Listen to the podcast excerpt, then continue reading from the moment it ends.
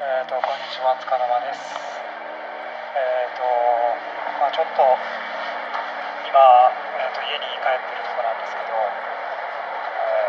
ー、まあ、ちょっと家族の、まあ、妻のお父さんとですね、ちょっと体調がよろしくないというか、えー、割と妻が家族、あ家族とか実家に帰ったりとかする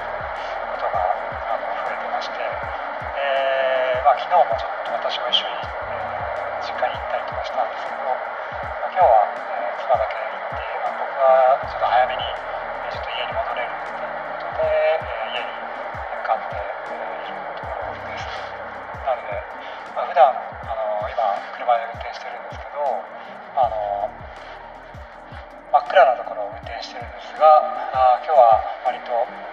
ですし、まあ、周りに車もあの、まあ、結構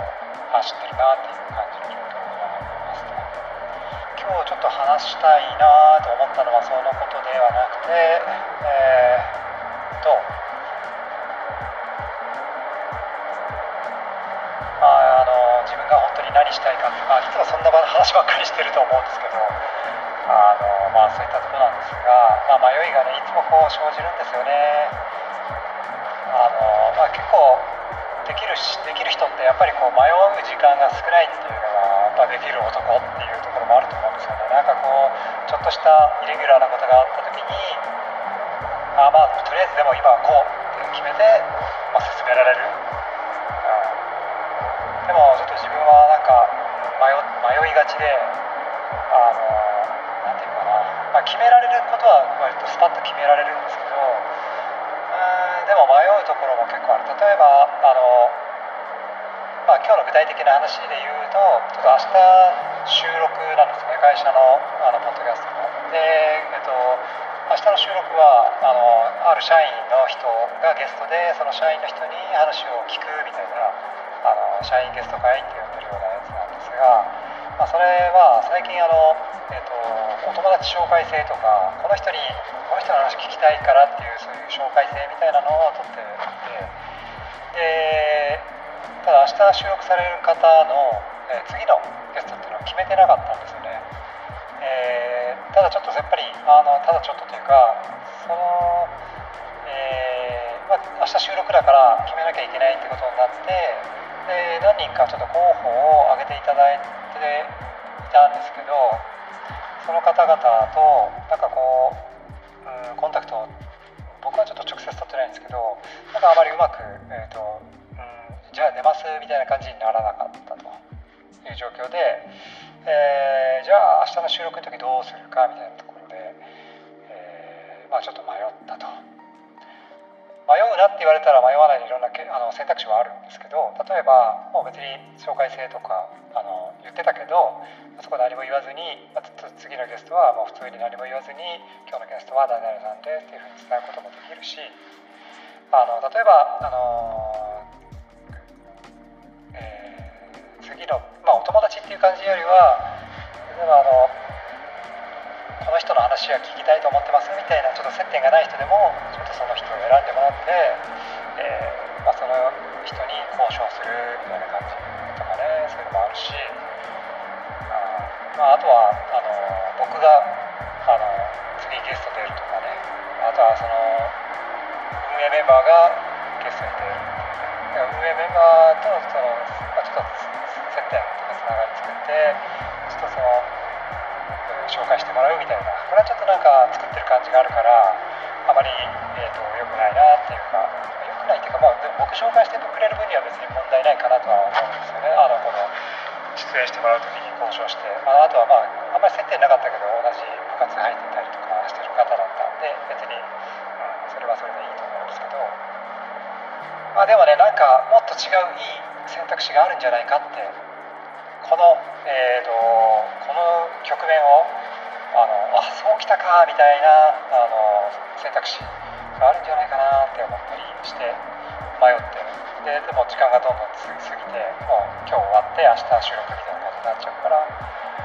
あまあそうやってね時間を過ごし使ってあの不安にさせる時間を延ばすよりはもうスパッと決めてこういうこうですねって決めちゃう。まあ、であとまあ、次回に向けたラーニングとして次回に向けたあの教訓として生かすみたいななんかそういう進め方っていうのが多分できる人っていうかあの望ましいのかなっては思うんですけど、まあ、ちょっとそういったところでも迷うしでちょっともっとさらにもっと深く根深く迷ってるところが一つあってでそれはですねそのお友達紹介制って言ってたけどでもやっぱりその例えばもう私ちょっとそのあんまりこう紹介できる人がいないんですっていう人もやっぱりいるんだなっていうねそれはその何て言うかお友達が少ないっていうよりは例えばあのこれまでの仕事のあの関わり方あのとあるところにいてそこからそこの部署がこうなくなってってで今この研究所に流れてきてでそこでやってるんであんまりこう直接的に関わる人が少なかったとかいろんなケースはあると思うんですけど、まあ、そういうこともあるし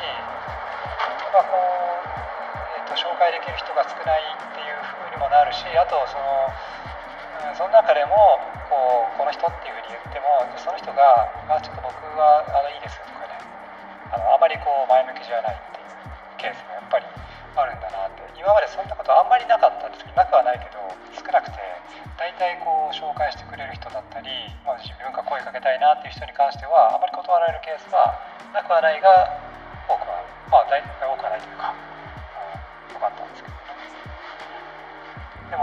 こうやってそう3人挙げてもらって3人ともなかなかこう次つなげるのが難しいとか。でその3人のうち、まあ、2人は僕まあまあそこそこ知ってる人だけどあの、ま、そこの人にもこう説得する分にはできると思うんですよね。あのただそうすると何ていうかこうお願いする形になっちゃってポッドキャストってこ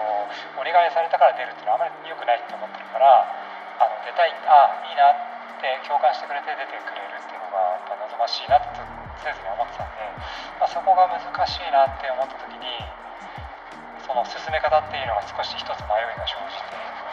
生じたでそのポッドキャストの進め方の迷いだけならいいんですけど僕がこのポッドキャストでやろうとしてることってポッドキャストを配信してることをやりたいわけではなくてまあやりたいんですけどそのポッドキャストはあくまで手段の形であってそこで実際何を目指してるかって言ったらその会社の中でのコケーションをもっともっとあの今よりもあの新しい形で良くしていくみたいなところがやっていきたいと思っていてあのポッドキャストに出ることで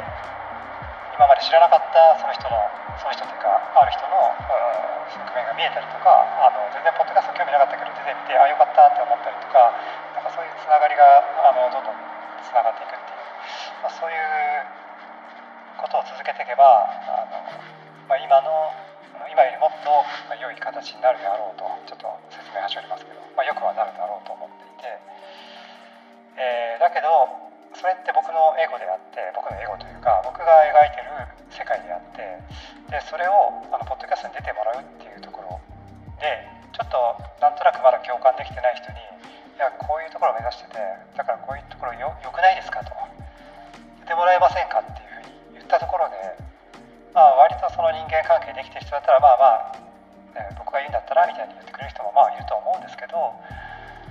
でもいやなんか自分違うなっていうふうに思う人これ僕が結構そういうタイプ自分自身がねあの他の人がこう推進しようとしているプロジェクトの中でその人の世界に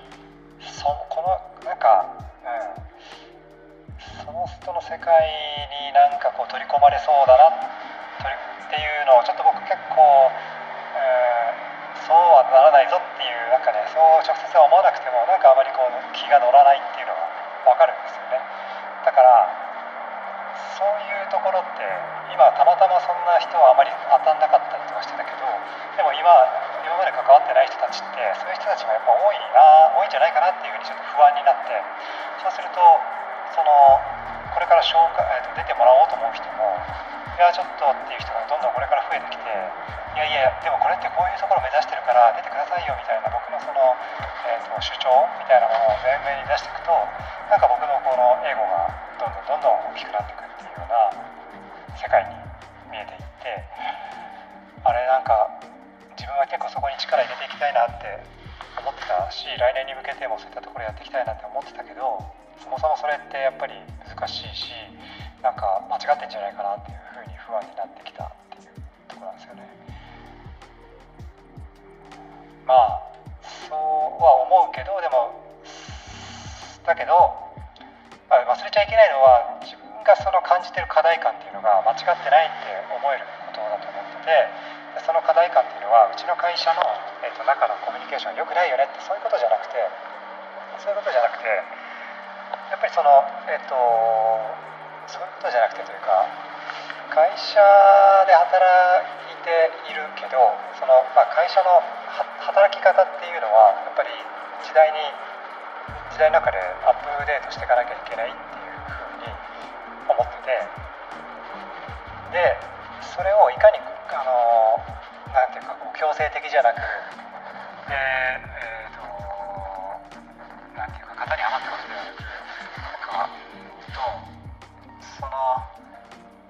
社員が会社が言うことに対して従うっていうその構図ではなくて、えー、もっと社員一人一人が自分が本当にやりたいことって何だっけって問い続けながら問い続けることを許容しながらも会社の中で非常にあの生き生きとして働けるような環境っていうのが、えっと、それを作っていくっていう、それは別にポッドキャストを配信することが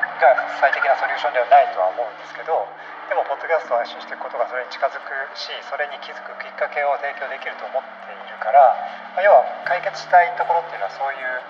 あの大きな会社で働いているからといってあぐらをかいているのではちょっと危険だからちょっとそこをもっとよくしていくっていうところに対するトライアルみたいなところなんですよね。だからまあ失敗してもいいけどただ